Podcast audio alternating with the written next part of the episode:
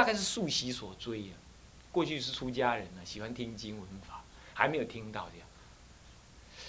那那种感觉，我记得最明显一次例子，是我小时候的，我还印象非常的深刻。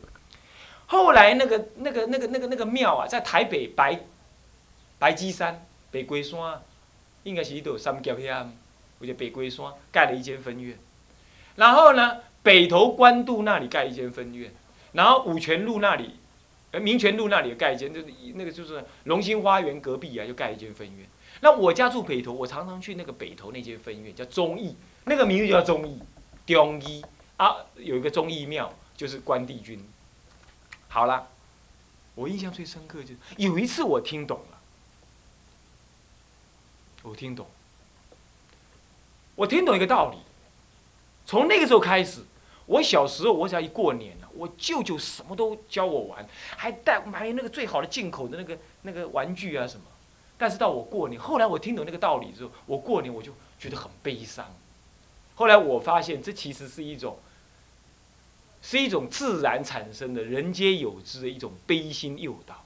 所以你要知道，昨天我才刚回一个小沙弥一个一封信，你不要看小孩子不懂道理，其实小孩子心灵很细。我什么道理呢？我第一次听到在过年前我去拜拜的时候。那好像是恩主公，又是那个讲宽贤的，再讲一句话，那个现在就讲到所谓菩提心的意思。你听听看啊，他说啊，烂人你咧有的时阵，爱去想着，当真济无的人的痛苦。譬如讲啊，咱过三工咱就过年啊，咱即个庙埕啊外口啊，拢有真侪乞食。啊干呢？即个卖物啊，卖即个泡泡糖的细汉囡仔，恁甲看卖啊！遮尔细汉的囡仔在过年的时阵，都爱出来卖即个物件，咱于心何忍？哎，我听懂了，因为平常是小孩子嘛，都是小孩，他讲这个话，我我我我回家的时候就一定要从经过那里嘛，经过这庙庭外面，哇，一看，还真的哎。好了，我们家过年初二一定妈妈带着我，和父亲带着我上中医庙拜拜。好了，这次就不一样，我呢不穿新衣，也不带我的那个哒哒哒哒哒哒哒哒那个玩具，我一定带在身上，这里插一个，那里插一个，身上背一个，还有灌炮两包，甩炮一包，充电炮一叠，这样子我都是这样子，然后戴个小帽子，然后买一定买一个什么。买一件那个什么那个牛仔裤，很多种口袋的。我母亲为了买我一件牛仔裤，走遍西门町，买买买不到一件我喜欢的。我从小就这么挑啊，这糟糕，业障重。然后就这样，像个像个小西部牛仔一样，很拽那样。每个过年都要新的行头都全部射一次，而且皮鞋擦的已经叫我爸爸擦的很亮很亮很亮。这样，那走出去，嗯，很拽很拽哦。这小孩子就这样，好了，那时候没有，我就不要。我我已经觉得我反常了。好了，一下车之后，我就跟我妈妈讲：“妈咪，我昂包金，我从来不拿钱的。”嗯，好，拿去。你搞啊我，就我叫他换那个一块一块。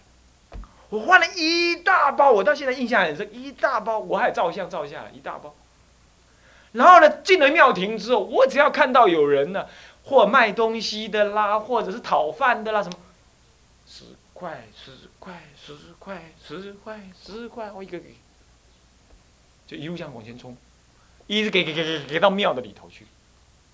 那个印象我还很记得，所有人都愣在那里，大人都愣在那里，小孩为什么这样？这种念头一直是跟后来跟到我长大，一直跟到我学佛，一直跟到我自己在编这个菩提心修要的时候，我都还跟着这个念头。都还跟着，然后我母亲常常也记得这件事情，她讲给我听。请注意，其实诱导菩提心从小孩子就可以诱导，你千万不要以为小孩子不懂，你就懂，小时候就懂，小时候就懂。我昨天看了一篇，一个叫做小怡君陈怡君小女小妹妹往生的故事。他说他在得血癌的时候啊，在做很痛苦的化学治疗，痛的不得了的时候，这个小妹妹竟然还怎么样？还会自己勉强下床，去跟隔壁床的小弟弟、小妹妹布道，跟他讲说：你们要念佛，人生好苦哦。我们一起到弥及阿弥陀佛那里去，回过回来了之后，我们就可以盖很多的庙来帮助痛苦的小弟小朋友了。你看看，他自己在做化学治疗的时候，他痛苦的不得了，头发掉光光啊，什么都是痛啊，身体都会抖啊，痛起来身体都会抖啊，他照样下床。还有一次，他爸爸带他到那个医院的外面去啊，那外面有那个野鸭子啊，在那走啊，那有的小孩子去踩踩那个野鸭子的脚啊。那鸭就会痛，就会叫。那个小妹妹吓得哭了，跟她爸爸讲说：“爸爸，爸爸，你赶快去跟他讲，要那个小朋友不要去踩那个鸭子的脚，鸭子会受伤，会痛。”你听到没有？你我看了这边我都落泪，我昨天我都落泪。我们大人才是颠倒人呐，一点都没有同体大悲之心。小孩子不用教，自然就有。你看那位陈怡君小妹妹，后来她往生了。他往生是怎么样？他本来要自己站着往生，后来身体受不了，就坐着，坐着又受不了，还躺着吉祥卧。他都预知十次了，他能这样？小妹妹，然后后来小妹妹白天都在那里假装睡觉啊，然后晚上呢，又醒来就在那念佛。他妈妈问他说：“你白天为什么假装睡觉？”你听的话你会吓死。他说：“白天呐，我如果不假装睡觉的话。”就有很多叔叔、伯伯、阿姨、小朋友来看我，他们这样就会打扰我念佛，我时间不多了，快来不及了，我要用白天的时间也赶快念。真行，有听无？郑龙正有听无？有吼？你听到没有？昨天我看那文章，我愣了好久。哪里谁没佛性？他小学三年级而已，三四年级而已，他能够懂这样道理，吓人吧？所以说，菩提心、念佛之心，就是从你的赤诚之心当中流露出来。所以说，要学小孩，也要学老人。老人跟小孩啊，都有赤诚之心，尤其是小孩子，尤其是小孩，所以这个故事要给你很深刻的感受、体会看看，对不对？所以说啊，情满我所愿当你用赤子之心去求的时候，这个就不再是神跟人的关系了。我就在讲这个道理。西藏的人呐，很有赤子之心，所以你不可以以我们中国人这种刁钻古怪的想法来看他的那个所谓的能分别是正殊胜之礼物，令受者证悟诸佛之深意，乃至文殊师利也情满我所愿这种祈愿。这是一个小孩子诚恳对佛菩萨的诚真诚之愿。所以我讲我自己小时候的经验，乃至讲到我看到这陈怡君小妹妹这个经验，你们一定要永远记得这种故事，放在心中，转化成为诸位呢性格的一部分。那不用什么大道理，懂吗？那就是我们失去的那个没有，我们已经曾经有过没有被开发出来的佛性、觉性，就是那个。所以觉性人人不无。个个不少，哦，还记得，只是我们怎么样，给陈劳封闭了，给无子我名怎么样，转掉了，盖住了，啊，没有。好，再来。李敬大悲心，他从李敬智大智慧文书，现在李敬大悲心，他什么李敬法呢？他先礼敬能讲大悲心之法的人，他说清净三学修举。三学是修决心的，弘扬圣教遍十方，住持正法顶庄严，礼敬五等上师族。这个上师是五等的上师，这个上师怎么样？他住持正法的顶庄严，无上的无上庄严叫顶庄严。那么呢，他能住持正法，他清净三学修决心，他以清净的戒定慧三学，那么来修那个什么本觉之心，以死觉觉本觉，啊，那么呢觉这个本觉之心，那么呢他呢有这个决心修成之后呢，弘扬圣教遍十方。这么一位上师是谁呢？就是弘扬圣教菩提心教法的上师，啊，那么他呢，这种上师能够住持正法，为佛法的最顶之庄严。这样子的上师，我呢是礼敬无等上师主，无定无有等的，没有比他更一样更高的。那么呢，他传传达什么法门呢？三世佛子共行道，过去、现在跟未来的佛子都要行之道，什么道？出生利乐大宝藏，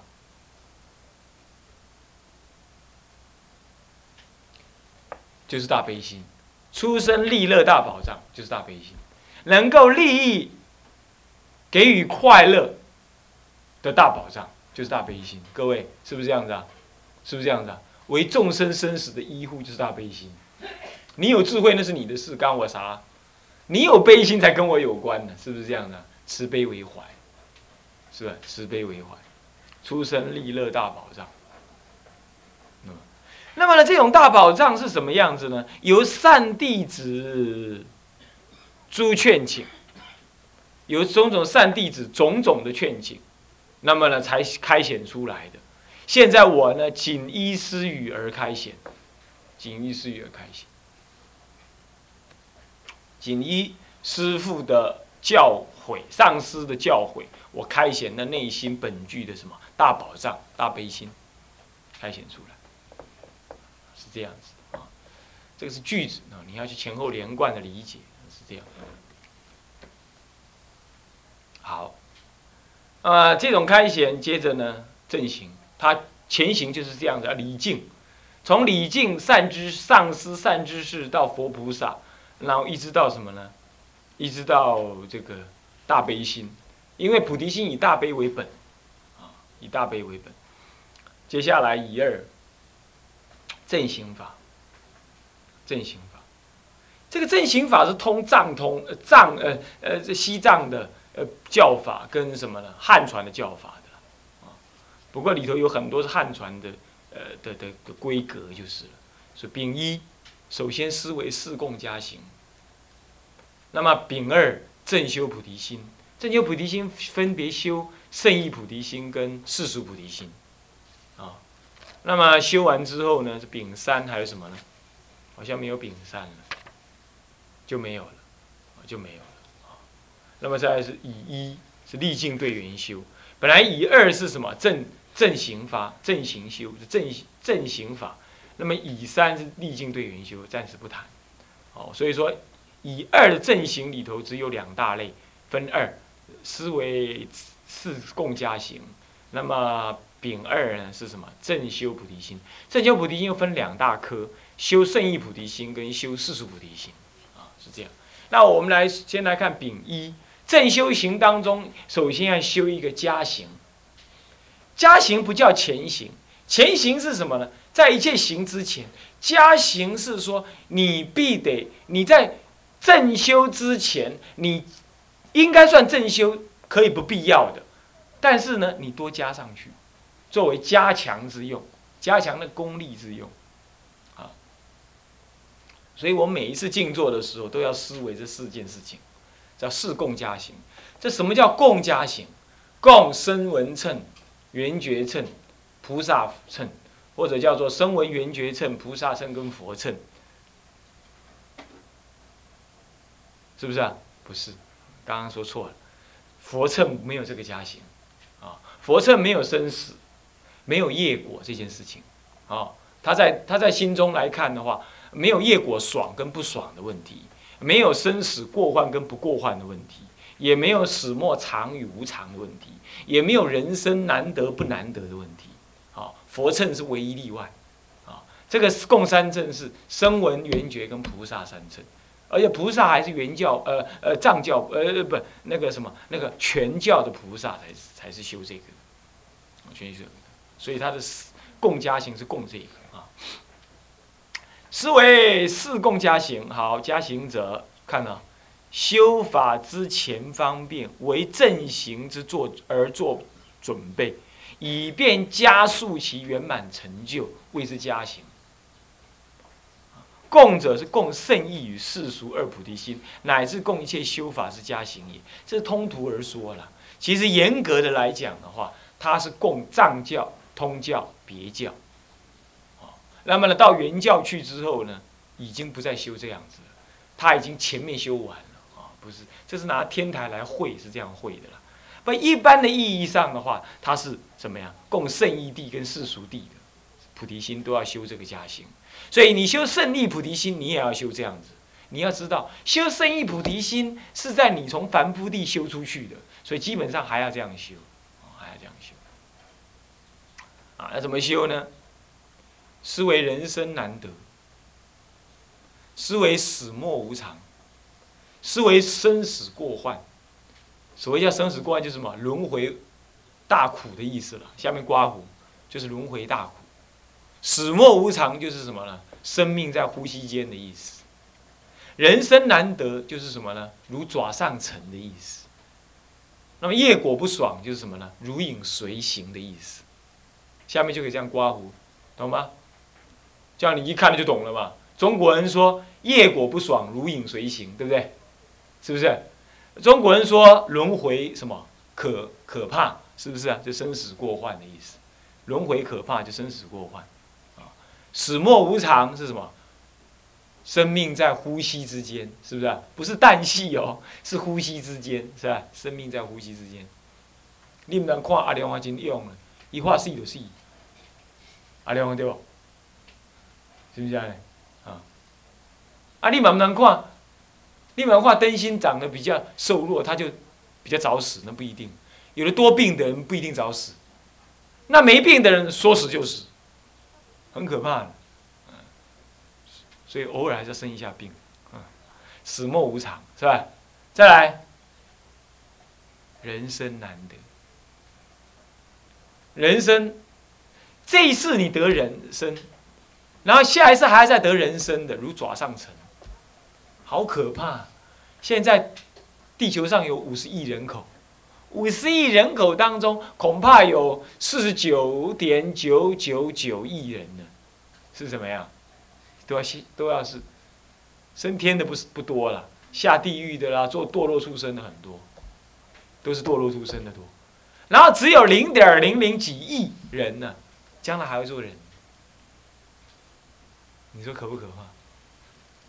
所以有那个什么，曾经有人流行一阵子什么回到过去那个轮回的那个。搞轮回的那个催眠呢，很多人都是从外太空人来的。啊，他以前是什么什么，乃至于很久很久无量劫以前，好久以前是什么什么什么什么什么埃及女皇那个时代的人，他讲的是埃及女皇的语言。那为什么没有近代的人来？弄对落去啊，没人来，空在那。那为什么要埃及女皇那个时代的来？为什么？她下过地狱再来了嘛，懂吗？所以她现在才能来，她有空再来。可怕嘛？所以人生难得，人生难得，啊，是这样。所以人生难得，首先要观察，啊，观察，所以说你要知道，如爪上尘。佛陀曾经问过弟子们说：，啊，这个在现世当中死了之后堕落，呃，在下一次还为人生的有多少啊？啊，有人就这样比喻，这样比喻。最后佛陀说。你看我爪上的尘多不多啊？啊，不多，是。如果未来的众生呢，的人类呢，的他的造业哈，那么呢他堕落为其他的五道的呢，就像大地土一样。那么还生而为人的呢，如我爪上之尘一样，吓人吧？大地土跟爪上尘的比例，你看是什么能比？那十方世界，你看能够得人生，而且还难生，你看看，好了不起哦！这叫人生宝，你知道吗？西藏说这叫人生宝，啊，八暇暇满人生宝，有闲暇又圆满。你有没有闲暇？用规工用肚肚嘛，对不？我拢有时间你还咧凹下里住嘞，看一看用噶呢，这是这是有暇嘛？是不是这样子啊？那是不是是不是满很满呢？怎么满？你你有没有扫头、扫鼻子、扫耳朵、扫眼睛、扫脚、扫手都没有吗？有没有人需要你赚钱养老婆？没有，养老爹没有？有没有一定要你去做什么事情你不做不行的，不然你就没饭吃的？有没有？没有吗？你真的闲暇的很，是不是啊？啊，又圆满，暇满人生饱，你真的具足了，你知道吗？又出家，哎，有很多人跟我讲了，出家前想玩的地方都没得玩，出了家之后，哇，玩遍台湾，大江南北都去玩。是不是这样子？闲暇人生，暇满人生饱，要记得把它写下来啊！暇满人生饱，如爪上尘难得。你要这样记才对。暇满人生饱，如爪上尘难得。你就记得了，这样我今天讲的这些都懂了。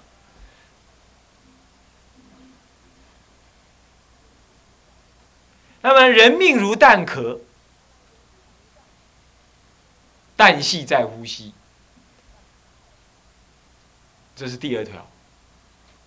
始末无常啊，人命如蛋壳，一弹就破，看不得碰，你信不信？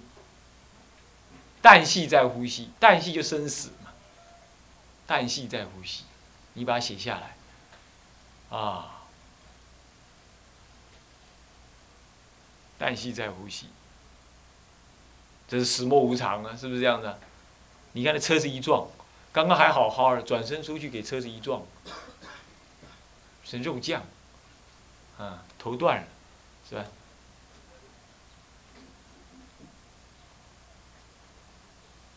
那么生死过患，轮回巨苦，成劫难出，你就这样写，轮回巨苦。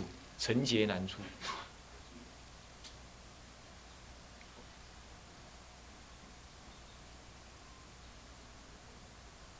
那么因果不爽，你就这样写：如影随形，无处可托。阿含经上讲，非空中，非海中，无处而不受。后来呢，这啊那个梁皇灿把它编进去了。梁皇灿就这句话，对不对？我是我以前在赶金灿的时候，在清潭寺赶金灿的时候，就常常送到这一句，嗯，印象很深刻。非空中，非海中，托之而不受，是吧？所以说业果不爽，你下面要注明两句啊，什么？如影随随形，然后怎么样？无处可托，对。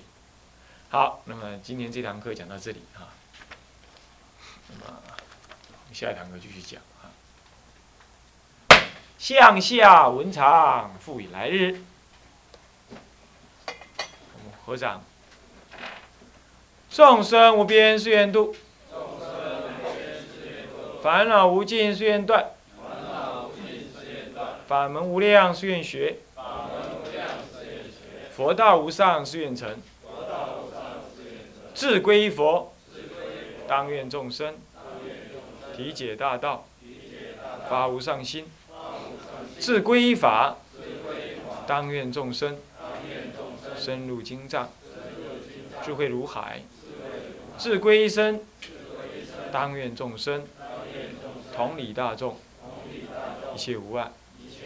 愿以此功德，庄严佛净土，上报四重恩，下济三途苦。若有见闻者，悉发菩提心，尽此一报身，同生极乐国。南无阿弥陀佛。南无阿弥陀佛。南无阿弥陀佛。